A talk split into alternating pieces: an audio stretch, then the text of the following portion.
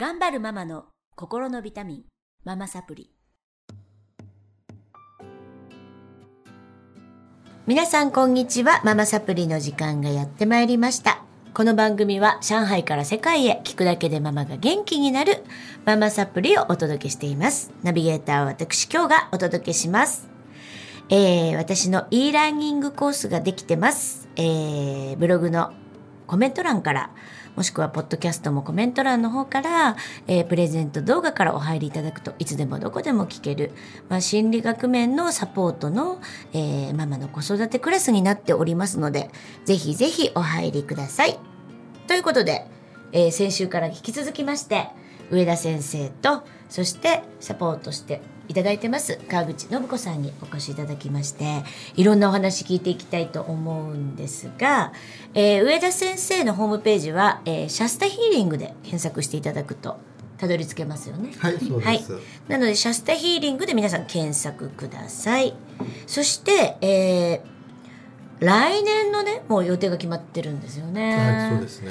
えっと6月の45にはい。あのー体内記憶の第一人者でありますこのラジオにも出演いただきました過去のバックナンバー見ていただいたら、えっと聞けるんですが池川明先生と上田先生仲良しでいらっしゃるので。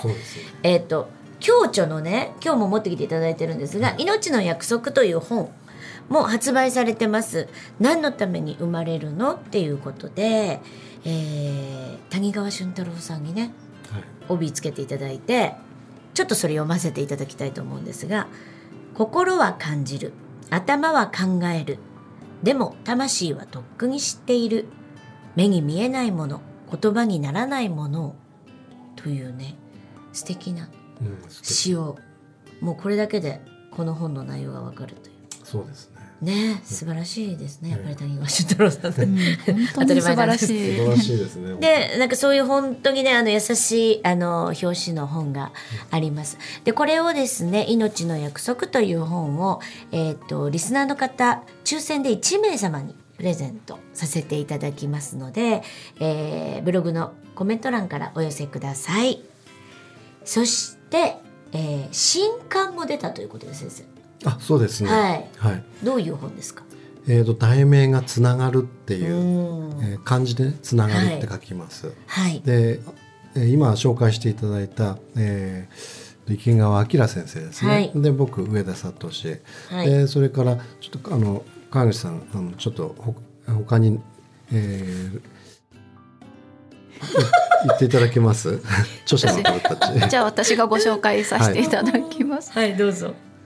七田式っていうあの右脳教育をしている幼児教室があるんですけれどもがうん、はい、この七田光先生はい。はいですね。あと個性心理学っていうあの、まあ、日本では動物占いっていう、あの動物キャラクターよ64のキャラクターがあってそれで、まあ、人は個性がいろいろあるんだよっていうのを、えー、と個性心理学っていう学問にされた鶴本正弘先生と,、えー、とホワイトタイガー支局ってやっぱりそこで一緒に個性心理学を進められてるあの女優さんでありタレントさんでもある白石丸美さんこの5人で共著という形で「つながる」っていう本を出してます。これはまあ子育てっていうところにフォーカスをしてうん書かれた本です。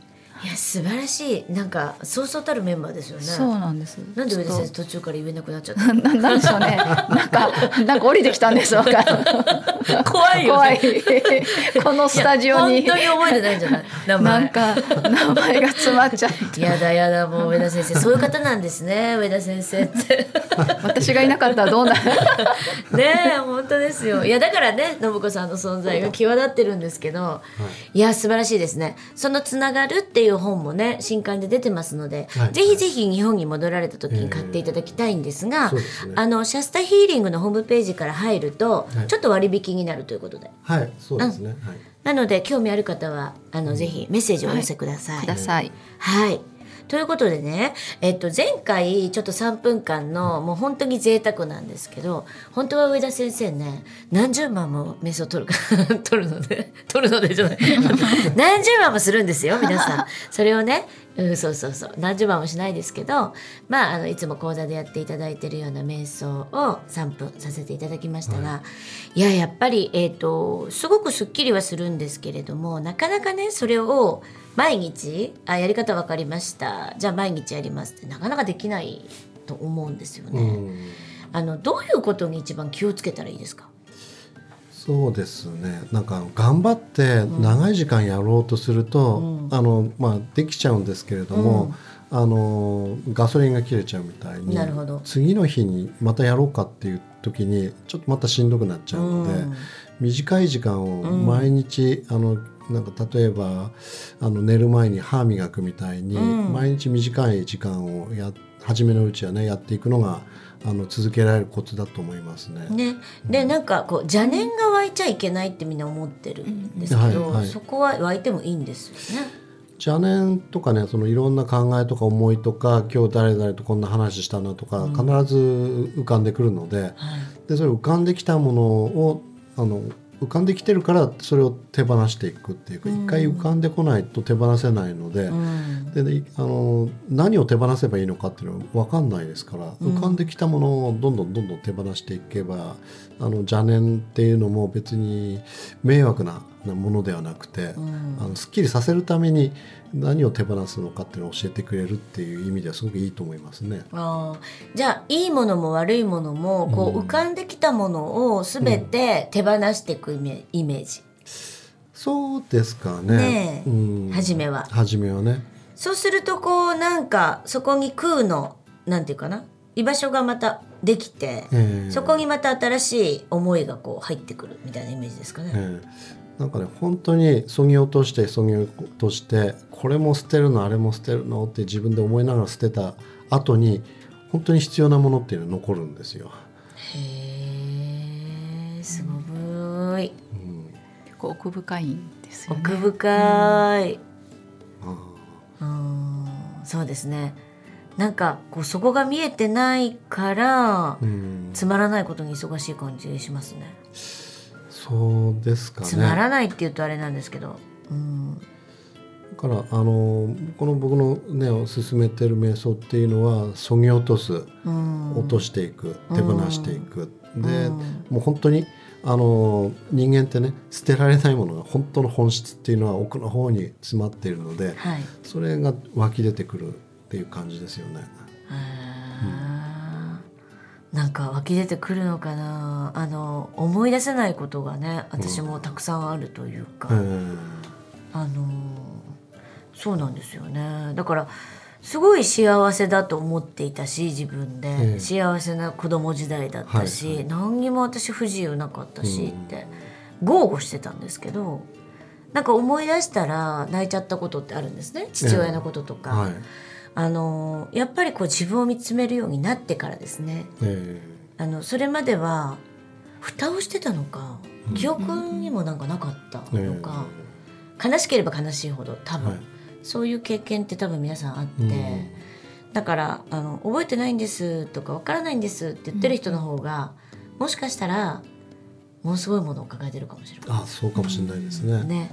でね以前ほらあのえー、池川明先生の体内記憶ってあの以前お話多分されてると思うんですけれども、はい、だから生まれてくる前とか、うん、あの生まもう幼少期の時とか、はい、あるいはその死ぬ間際の亡くなっていく時とかが、うん、あの何もないわけですよ。要するに、あのえーと、物とかねあの死んだ後は何も持っていけないし、はい、生まれた時っていうのは物がほとんどないのでうん、でそういう時っていうのはあの心がすごく素直で、えー、心だけはたくさん豊かに、えー、持ってるものがある状態なので。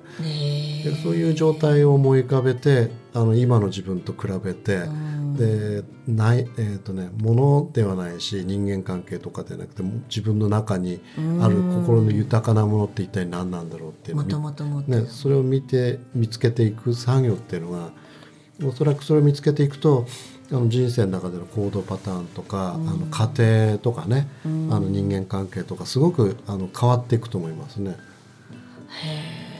えなるほどね。自分とつながる作業ですね。そうですね。え変わりました？信子さんは。変わりましたね。本当に。こう一つ一つって言われるともう7年やってるのであれなんですけど前回もちょっとお話ししたんですけど、まず電話帳っていうんですか？電話帳？ガラッと人間関係が変わったのでそれもなんだろう別にこっちが意図的にこうへねーあの離れるとかでもなくてこう自然とですよね。信子さんが変わったんでしょうね。私が変わったんですよね、きっと。なんか合わなくなってきたでしょうね。なんかそれが自然と本当流れ水が流れるような感じで。へえ。上田先生は何かすごい変わったもう何年もされてるから覚えてないかもしれないんですけどなんかすごい得たものってありますか？得たもの？これは言っときたいみたい得たものね。な、はえー、と例えばですね僕はスピリチュアルカウンセリングもやるんですけれども、はい。あの自分が瞑想してその、はい。自分にとって何が大切なのかとか大切なものは一体何なのかってそぎ落としていく作業ですよね。でうわ逆あのあの浮かんできたもの大切なものを大切にしようとするっていうふうに自分の中で瞑想の中で心の中でそう心がけて思うようにするとうん。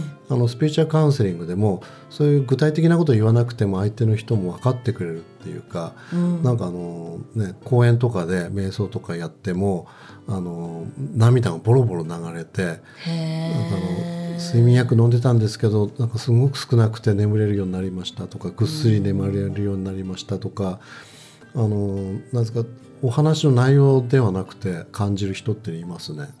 上田先生が思ってるだけで感じてるんですうね、ん、思って自分がそういうなんかそぎ落とす何が大切なのかって思っていくだけで感じる人は、ね、そういうふうにあのアンテナがあのピックアップするんですかね掴んで。すごいなんかまさに魂と魂でうん会話してる感じですよねねそうですね。うーん面白いですね面白いんですよ本当に。であとあとほらあのああのお母さんがあの子供とうまく関係がいかなくて、はい。で家庭でねお母さんが瞑想をして、うん。なんか心をちょっと落ち着かせて、ちょっと豊かになって、えー行っていくって作業その瞑想をあの1日5分を、えー何回かな23日やっただけで子供との関係がすっかりガラッと変わったっていう仲良くなったっていうあの人たちもいましたね。それはお母さんの心の中が整うので、ええ。子供にも影響する。そうですよね。あの家族全体のその共通のそのわだかまりとか、あの流されてた気持ちっていうのが落ち着いて、なんか大切なものがあのなんとなくみんなで,、見えるんでしょうね。認識できてくるんでしょうね。うん。でも本当は見えてるのでね、人の状態とか状況とか、うん。なんでこんなこと言ってるのかとか、うん。本当は見えてるんだけどね。言葉だとか行動だとかでしか感じないようになっちゃってるんですよね。そうですね。その目に見えるものが大切っていうのが、まあ一応ありますからね。そう。だからでもやっぱり身近な人って見えてるんですよね。そうでしょうね。あり方とか、佇まいがうね、ん。なるほどね。すごくいいお話でした。うん、ということで、はい。あの今日もすぐお時間来てしまいますけれども、い。また来週もっともっと掘り下げて聞いていきたいと思いますのでぜひ来週もお楽しみにお待ちください。それでは今日はこの辺で失礼します。ありがとうございました。